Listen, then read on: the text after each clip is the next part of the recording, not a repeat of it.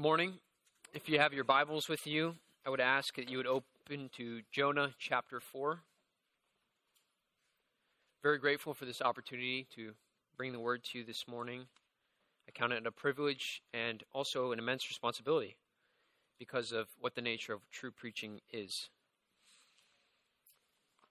Jonah chapter 4, and in order to get a little bit of the context, I'll start reading in the 10th verse of chapter 3. So if you just look back at the end of chapter 3, we'll start reading there, and we'll read all the way to the entirety of chapter 4. The Word of God says this When God saw what they did, being the Ninevites, how they turned from their evil way, God relented of the disaster that he had said he would do to them, and he did not do it.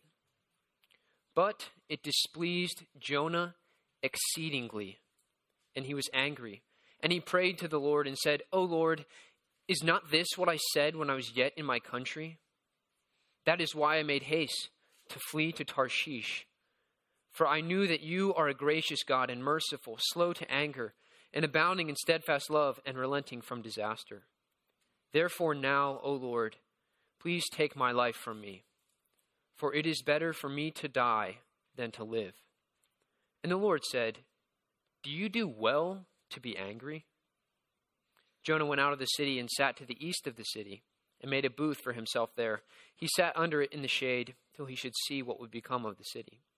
Now the Lord God appointed a plant and made it come up over Jonah, that it might be a shade over his head, to save him from his discomfort. So Jonah was exceedingly glad because of the plant. But when dawn came up the next day, God appointed a worm that attacked the plant, so that it withered. When the sun rose, God appointed a scorching east wind and the sun beat down on the head of Jonah so that he was faint. And he asked that he might die and said, It is better for me to die than to live. But God said to Jonah, Do you do well to be angry for the plant? And he said, Yes, I do well to be angry, angry enough to die.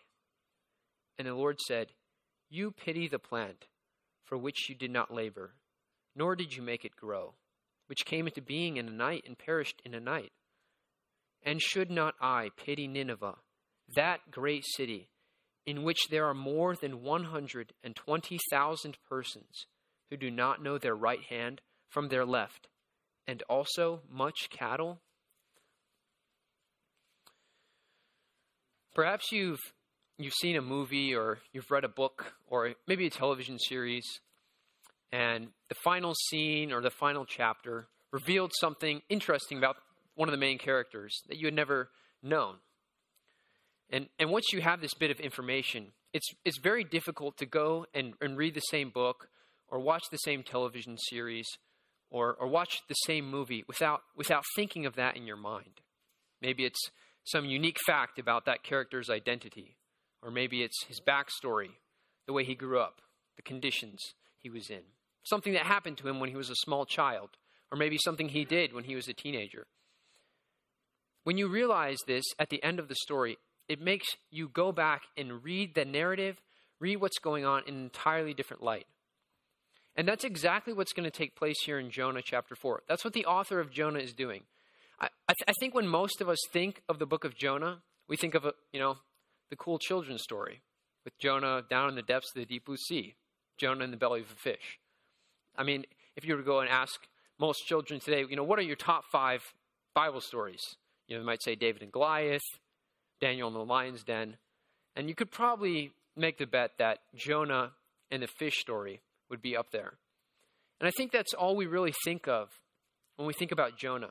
And so chapter 4 really becomes missed in our understanding what's going on in his life. But in reality, Jonah chapter 4 is, is strategically structured in a way that the author would have us read Jonah 4, see what is going on in Jonah's spirit, and then go back and see everything that is taking place in his life and read it in light of chapter 4. And so I want us to examine this chapter this morning and see what about Jonah it is that really applies to us. The book of Jonah is very unique. If you, if you just look at verse 11, you'll see something very interesting. Look at the very last thing in verse 11. And it's a mark of punctuation. And it's not something that we normally expect to end a book to end a story. You know, most you know most narratives that you read or you know movies you see, they don't end with a question mark. But Jonah's narrative ends with a question mark. It leaves us with questions in our spirit. Why is this happening? Why does why does Jonah, the book of Jonah, end kind of on a cliffhanger? What's going on? And the author does this strategically to to, to challenge the reader. You know, God asks a question in verse 11, and the question goes unanswered.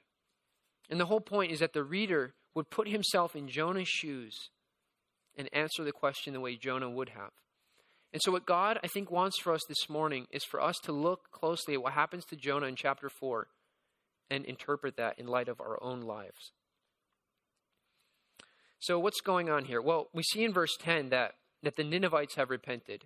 Now, I'm going to operate this morning based on the, sense that most of you in here are familiar with the, the story of Jonah.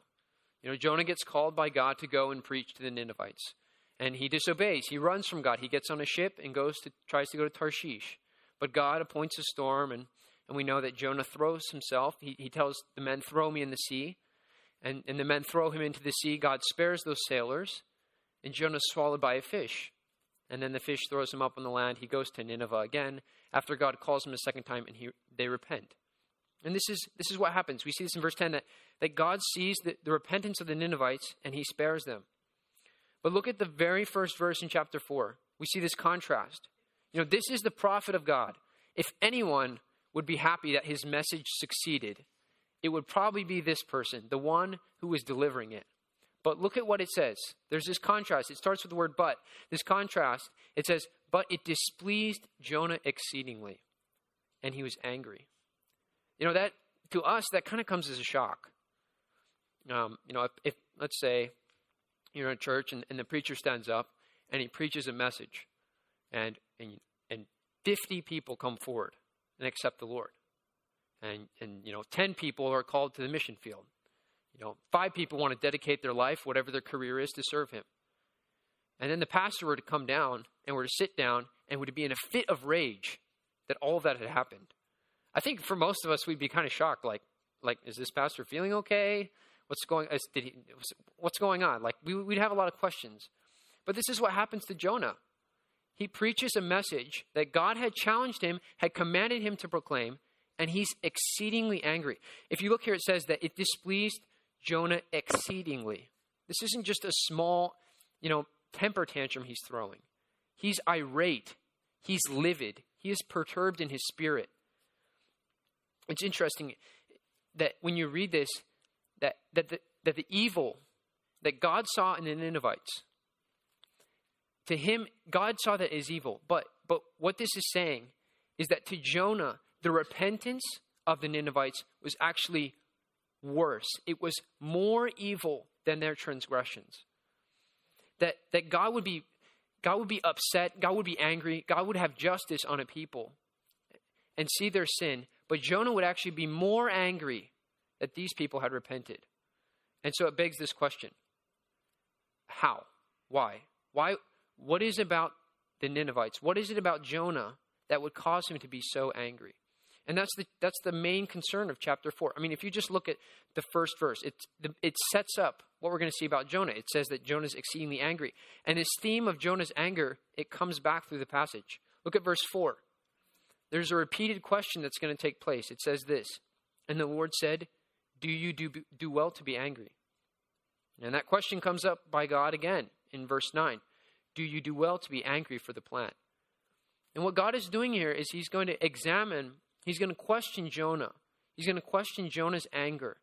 And I think when we put ourselves in Jonah's situation and we see why Jonah was angry, I think the lesson the Lord would have for us this morning would be very convicting. So, in order for us to really understand Jonah's anger, we, we have to examine three things that are going on here. We have to examine the historical context of Jonah's commission, why he was even called to the Ninevites in the first place. We have to, uh, we have to examine Jonah's theology, what he believed about God. And we also have to examine Jonah's heart, how, what he felt about all of it. So, and we'll take those points in that order. So we need to we need to understand why why Jonah was called to these people in the first place. Um, the name Jonah is only mentioned in the Old Testament one other time. And I would ask you to turn there. It's the only other passage I'll have you turn to this morning. It's in 2 Kings. It's in chapter 14. This is the only other time the name Jonah shows up in the Old Testament. And if you turn there, you look at 2 Kings 14 and look at verse 23. And I'll just read several of these verses. 2 Kings 14:23 says, In the 15th year of Amaziah the son of Joash, king of Judah, Jeroboam the son of Joash, king of Israel, began to reign in Samaria. And he reigned 41 years. And he did what was evil in the sight of the Lord. He did not depart from all the sins of Jeroboam the son of Nebat, which he had made Israel to sin. He restored the border of Israel from Lebo Hamath as far as the sea of the Arabah, according to the word of the Lord, the God of Israel, which he had spoke by his servant Jonah, the son of Amittai the prophet, who was from Gath Hepher. This is the only other time we see Jonah in the entire Old Testament. And so we, when we look at when we look at what's going on in that passage, we see a couple of things. One, that God's people are sinning, and they're not just sinning a little bit. It says that that Jeroboam II, who was the king at that time, was causing Israel to do as much evil as they had been doing in the days of Jeroboam I, which in God's eyes was depraved, was totally wicked. God's people had committed spiritual adultery. They were idolaters. And and we see that that although the Lord's people aren't following him, if you look in that passage, you see that God is blessing his people. It says that Jeroboam restored the boundaries. So if we put ourselves in that situation, the kingdom of Israel had shrunk dramatically because of the oppression of foreign nations, because of God's judgment on them through the nations like Syria or Assyria. Nineveh was the capital of Assyria. So if you think about what's going on in Jonah's life right now, He's in a place that's really wicked. And God's blessing them, God's giving them prosperity, even though they're wicked. And their foreign nation, their enemy, the Assyrians, were being driven back. Because in order for them to, to expand their borders, they had to take from somebody. And they were taking from the Assyrian Empire. So the Assyrians were known for violent and cruel treatment of their prisoners. They were known for making raids on the northern Israelite cities, pillaging, torturing, capturing people, destroying things, looting, doing a bunch of wicked things towards God's people. So we could expect that Jonah would have no sympathetic feelings toward the Ninevites. He would have no real desire to see them prosper. And, and he would actually take great delight that, that, that they were not prospering, that Israel was being prospered by God. We can expect that. So when we read at the beginning of Jonah that God called Jonah at this time to go to Nineveh, to go to his enemies and say, Repent, God's judgment is coming on you in 40 days. I, th- I think we kind of understand why Jonah would have no desire to go whatsoever. He's thinking in his mind that his country is gaining in power and success. Their oppressive enemies are being pushed back. And, and the Assyrians, who are known for all these things, their empire is now crumbling. And now I've been called to deliver a message to them of repentance. The one thing that might actually preserve them. I mean, if I was Jonah, I would I'd rather just sit back and, and watch their empire crumble. You know, I think it's hard to put ourselves in, in our context into Jonah's situation. But imagine if you were sitting there, if God were to come to you and were to put an image before your eyes and say, I want you to go and preach to the peop- these people. And the image he put before you was on a beach, and it was eight to, to ten men, all in a line, all on their knees in orange jumpsuits. And standing directly behind them were eight to ten men in, in black shrouded linen garb over their face, over their whole body, holding knives, about to execute people who were professing to be Christians. And God asked you to go and preach to them. What would your response be? And I think if we're really honest with ourselves, the only response that we would have in our flesh is we would run from that out of fear. But what's unique about Jonah is that's not the reason he runs. That's not the reason he gives. So let's examine the reason that Jonah does give for why he runs. Look at verse 2 of Jonah, chapter 4. Jonah's going to pray to God, and in this prayer, he's going to give the reason for why he runs from God's commandment. And it's not out of fear. It says this He prayed to the Lord and said, O Lord, is this not what I said when I was yet in my country? That is why I made haste to flee to Tarshish. For I knew that you are a gracious God and merciful, slow to anger and abounding in steadfast love, and relenting from disaster. Therefore, now, O Lord, please take my life from me, for it is better for me to die than to live. Jonah doesn't run out of fear.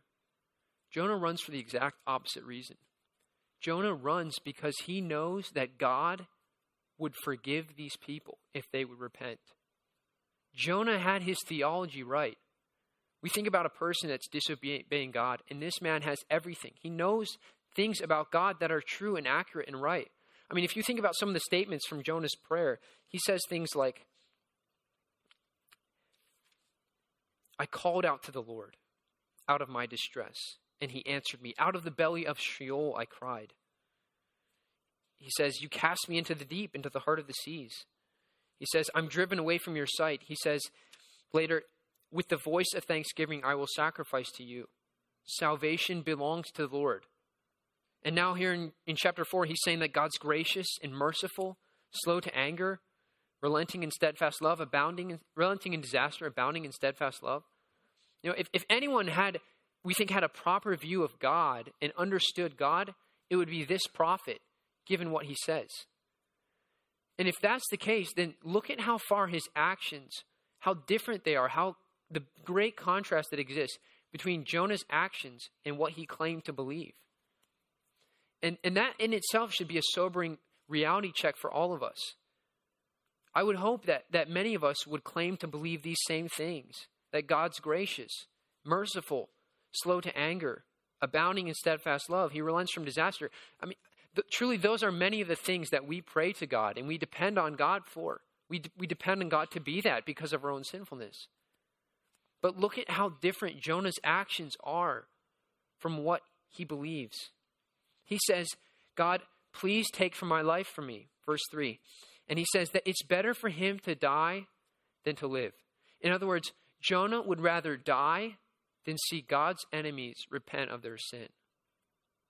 How sobering that is. And I think it might be easy for us now to sit in sit in our chair, be a couch critic and say, "Man, Jonah, get your act together. What's going on? Why why are you really this angry? You shouldn't be angry. You knew, you knew the right stuff about God. You knew that God wanted to, to, to forgive these people. And it might be easiest for to be critical of Jonah. But I think when we put ourselves in Jonah's situation and we see just what it was that, that made Jonah have that anger, we have to examine ourselves. I think, I think we, it raises questions in our mind. How, how in the world, how could a prophet of God get so far off track? How could the very representative, the very spokesperson of God, how could he believe the right stuff, but then act so differently? That question probably comes up in our mind what's going on here in the passage? And God is going to show us that. If we look at verse 4, he's going to question the legitimacy of Jonah's anger.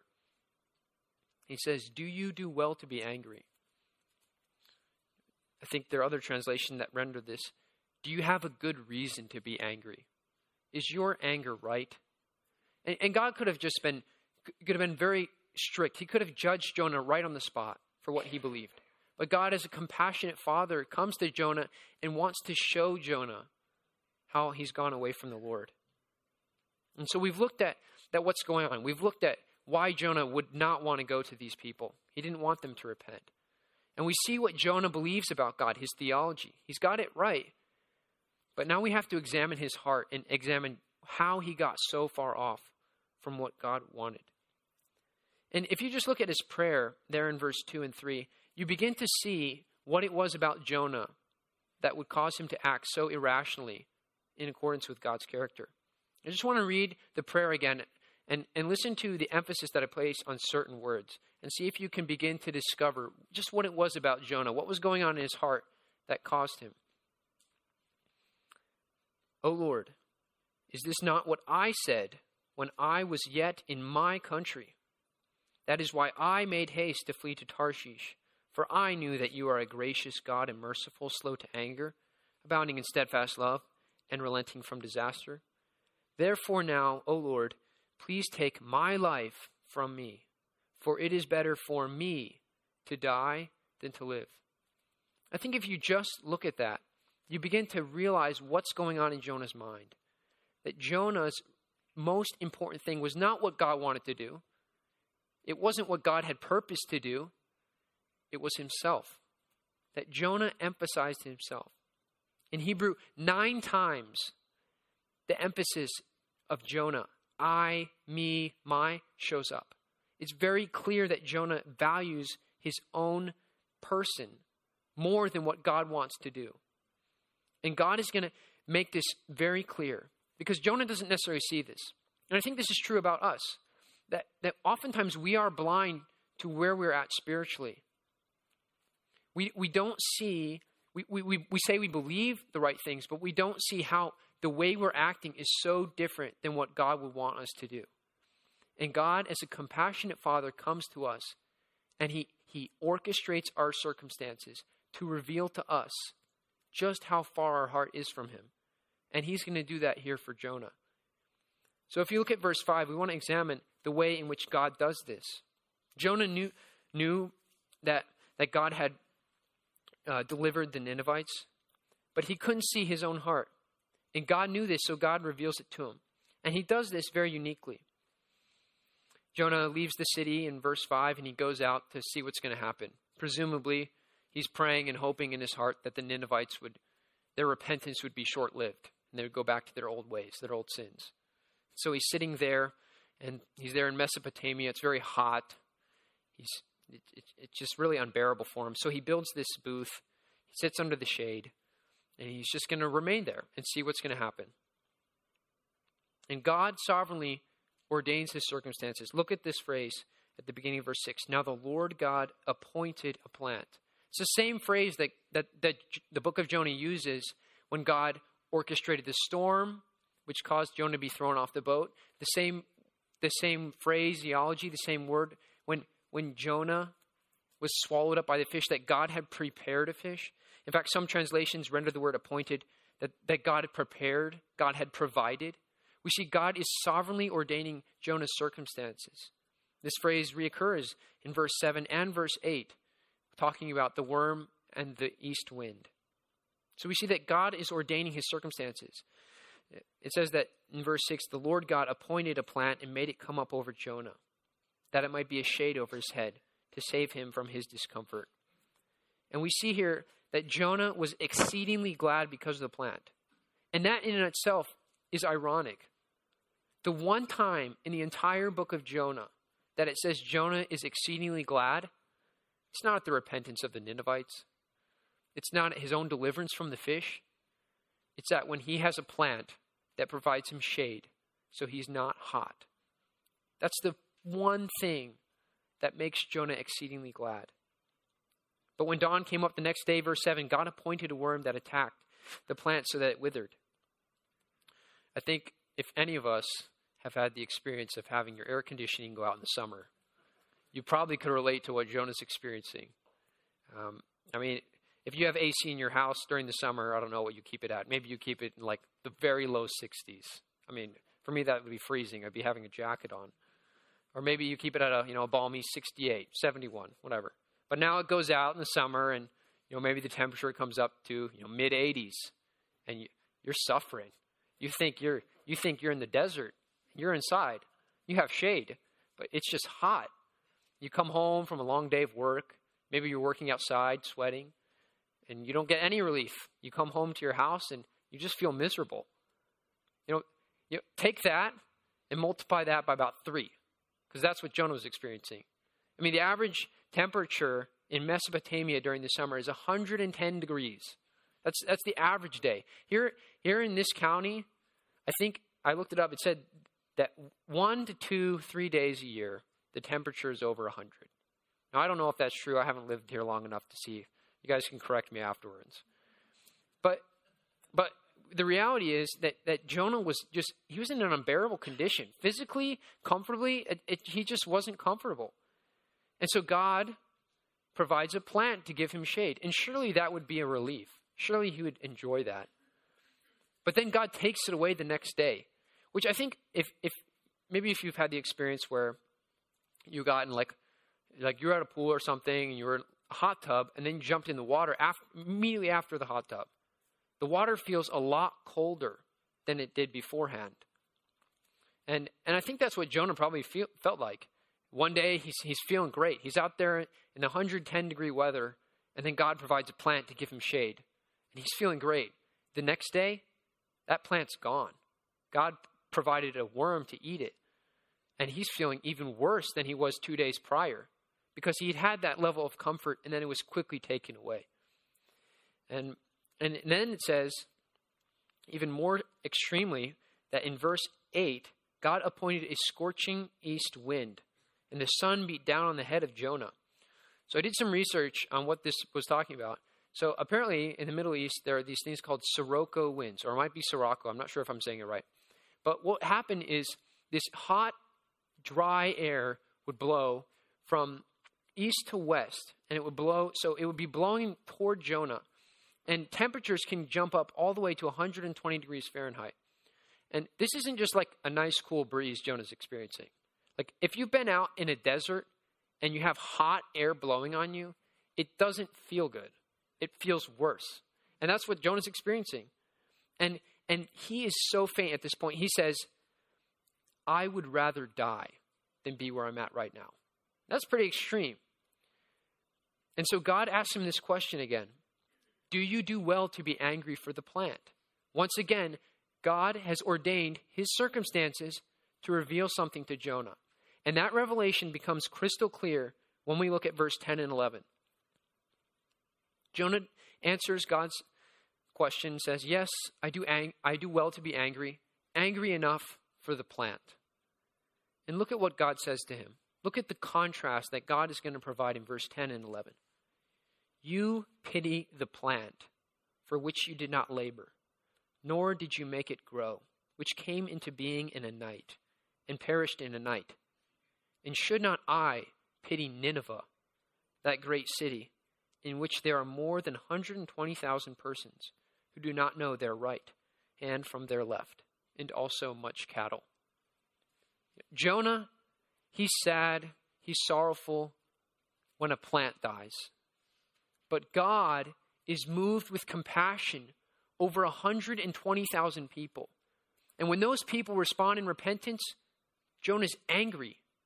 We see this extreme contrast between the way the prophet was acting and what he was believing, the emotions he was feeling, and God's own disposition toward those people.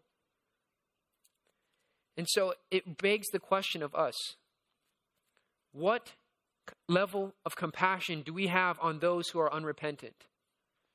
This question is asked by God Should I not do this? And it's not like we should be here and be critical of God and, and say, Yeah, God, it's okay for you to have compassion. The point here is, I should be like this, and so should you. That's what God is driving at. And so it begs the question of us right now Do we really have compassion on those who are unrepentant? Does our heart reflect God's heart? And I think if we're honest with ourselves, we have to say no. We have to say that our heart is not moved with compassion.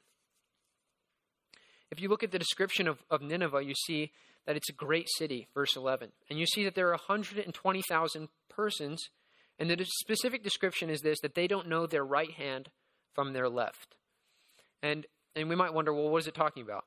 And most, most biblical scholars, most exegetes, maybe you have a study Bible. Well, if you look down in the note, it's probably going to say something along the lines of that these people had no capability of discerning right from wrong. You, that leads some to different conclusions. That leads some to believe that, that the 120,000 people that's being referenced is only those, you know, under the age of three or four. You know, children who can't discern right from wrong, who just do.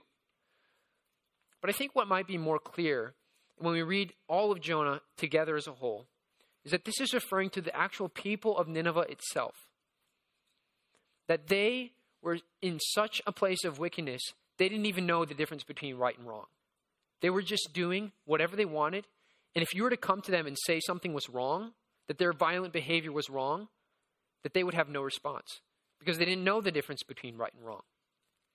I mean, if you think about Simi Valley for a second, if you were to go online and just type four, four words in on Google population of Simi Valley. Well, as of yesterday, the number that would come up is 126,878 based on a 2017 survey. So it's probably a little different. But it's in that same range, around 120,000, around the same amount of people that are being referenced here. And when we think about what's going on in the United States, in California specifically, is this what we think of? Of that more and more our culture is heading toward people who can't discern right from wrong? When we look at the morals of many of the people in this in this in this country, in this in this state, in this city, we see people that they have no conception of right and wrong. They just do as their feelings deem them to do. To tell someone you can't have an abortion, they don't think that's wrong. To tell someone that their view of sexuality is not as the Word of God says, well, that's not wrong in their eyes. And we see more and more our culture is going to be like this that, that people don't have this conception of right and wrong. And the response that should come from us as the Lord's people is not to sit here and judge them, it's to have compassion on them, as God did. And so, so the question is why don't we have compassion? Why don't we have compassion on the lost, on those who are unrepentant? And I think it comes down to the same two reasons why Jonah didn't have compassion on the lost. We see first that Jonah had no conception of his own sinfulness. Not one time in the book of Jonah, despite the prophet of God doing many, many wrong things, do you ever have him admit to doing wrong.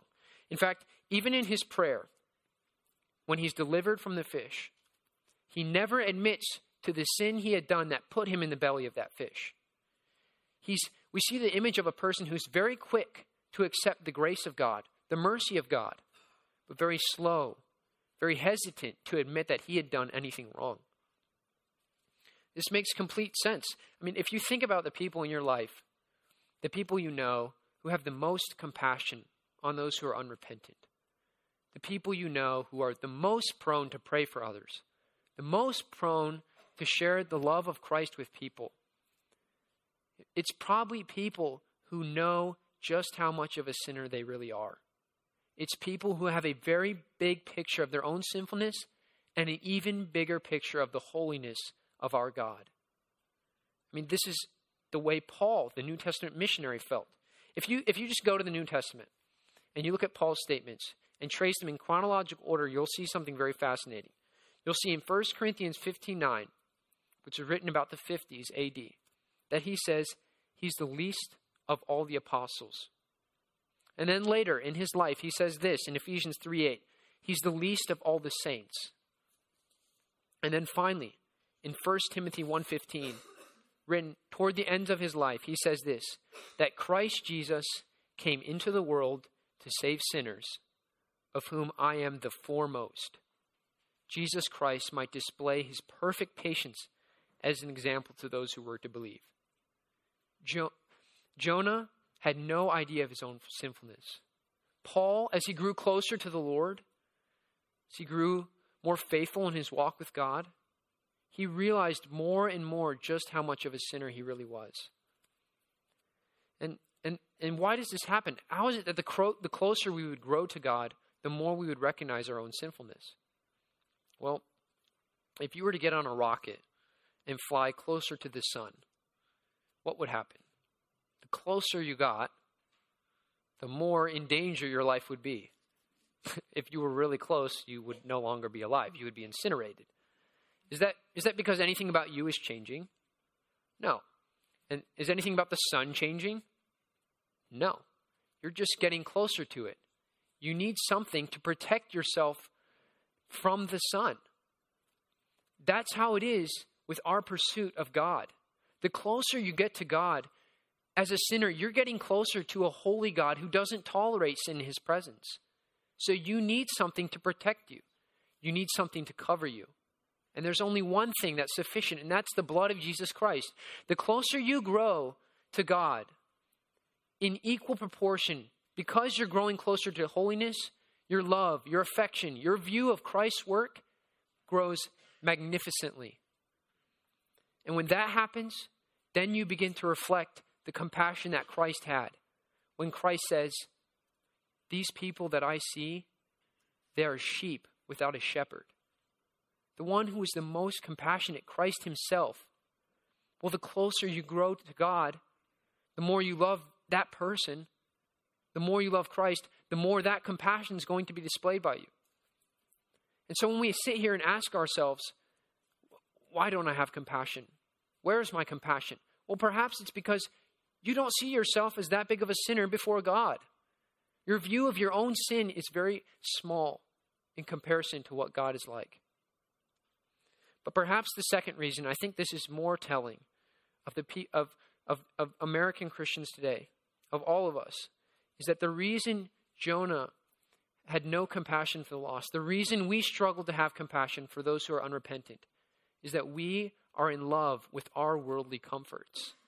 We love the, the comfort that this world brings to us. I mean, think about Jonah. The reason he didn't want to go to the Ninevites in the first place was because of the comfort that his nation was feeling from the oppression of the Ninevites. The reason he gets upset here in chapter 4 is because that people had repented, threatening his comfort.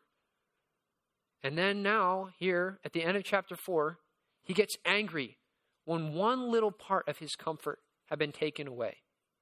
And God says that that part of his comfort, that that part Jonah did nothing for.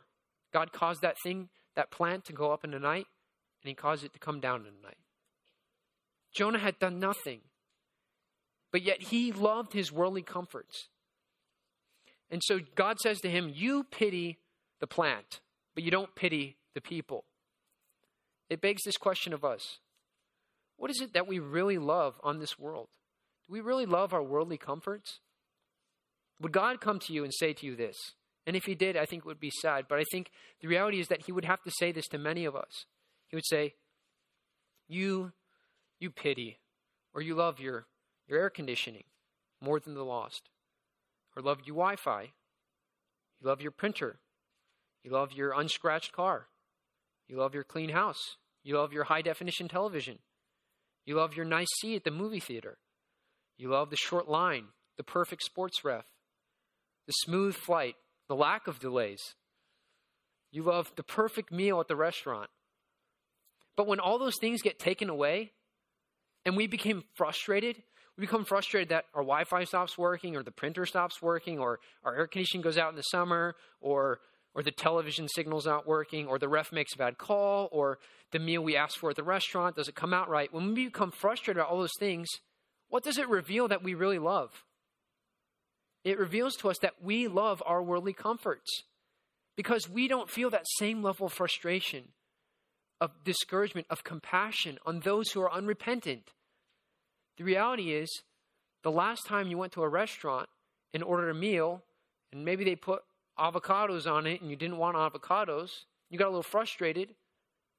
You got frustrated about that, but you didn't even get frustrated that the person who gave you that meal had no fear of God, had no, had no desire to love God, you didn't have compassion on that person, it reveals to us, it reveals to you and I, that we love our worldly comforts more than we love and have compassion on those who are lost.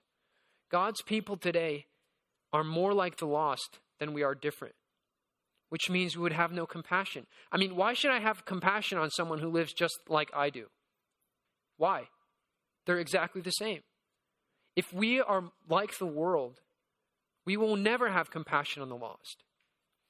And so, if we don't have compassion on the lost, we have to conclude something that our lives are probably reflecting a form of worldliness. Maybe you're thinking to yourself this morning, you know, I understand what he's saying. You know, I think we all can improve in this, but, you know, I have compassion on the lost.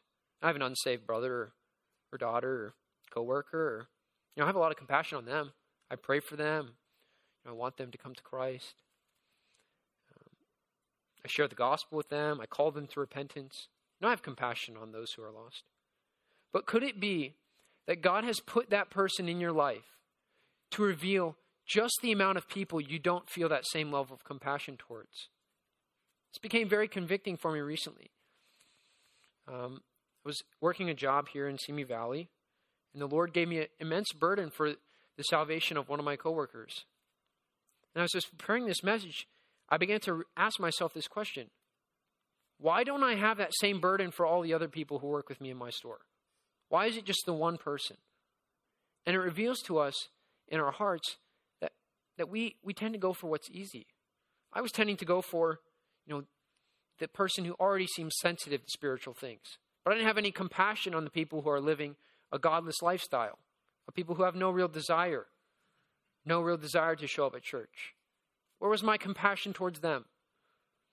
So ask yourself this you know, the people you feel compassion towards, where is that same level of compassion reflected in the people you interact with each day?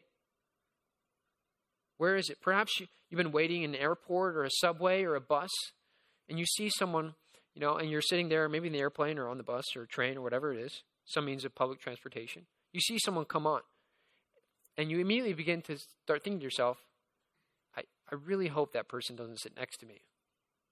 I really, you know, you look, you, you look at them, you judge their physical appearance, you start thinking yourself, man, I, I would start to feel uncomfortable if that person sat next to me. Where's your compassion? Where's your compassion for the lost? And I think it's one thing for us to have compassion on someone's physical condition, to see someone who's, you know, hurting or they've lost a loved one, someone who's sick, someone who's poor, someone who doesn't have necessarily the material things that we do. You know, it's easy for us to have compassion on someone like that. You know, even even lost people have that sort of compassion. I was at work and one of my coworkers had asked me, you know, have you seen the fires that are going on in Australia? And I mentioned I'd heard of them and she said, Have you seen any pictures? And I mentioned I had, and she showed me some pictures. And said, Doesn't that make you sad? You know, here's someone who has no fear of God, who's no desire to follow God's commandments, and she has compassion on someone's physical condition. But but for us, we can have that level of compassion, but it's more than that. It's am I moved with compassion towards a person's spiritual condition? Where are we this morning before God? Does our heart reflect God's compassion? And I think as we think about this, there's only one thing we conclude with, and that is the infinite love, mercy, and compassion that God displayed on you and I in bringing us to salvation know, an interesting thing for all of us, an interesting exercise, maybe this afternoon in your free time, would be to reflect on the sovereignty of God in your salvation. I mean, think about the family you were born into. Did you have any control over that? No. Think about the parents you were given. Did you have any control over that? No. Maybe they had you in church at an early age. Or maybe they were saved later on. Think about the sovereignty of God in bringing them to salvation. When you really begin to trace backwards the way God has brought you, brought people in your family to repentance, it shows you the desire, the need for that compassion on others. And it will break your heart with the compassion that Christ had. So as we step here now, we, we have probably what, 49 more weeks in, in 2020. And we have to ask ourselves this. We're living, some of us in this city, some in others. Do we really have compassion? The kind of compassion that's moved by someone's spiritual state? Or are we just kind of indifferent? Are we apathetic for many of those around us who are unrepentant? And so I pray that God would help all of us. God would move our hearts, break our hearts over our indifference to those who are godless, to those who are unrepentant. Let's close in a word of prayer.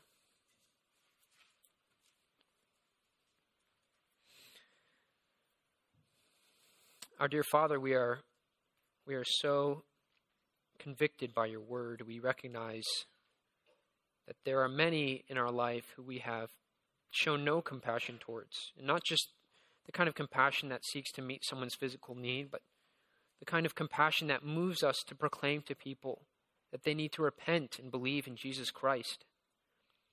Oh God, would you smite our hearts with your Spirit? Convict us and that you would allow us to be moved toward those who are unrepentant, to share with them the love of Christ that you have for them that was displayed on Calvary. Bless us in this week. We pray all this in the name of Jesus, our compassionate advocate. Amen. Pastor Ben.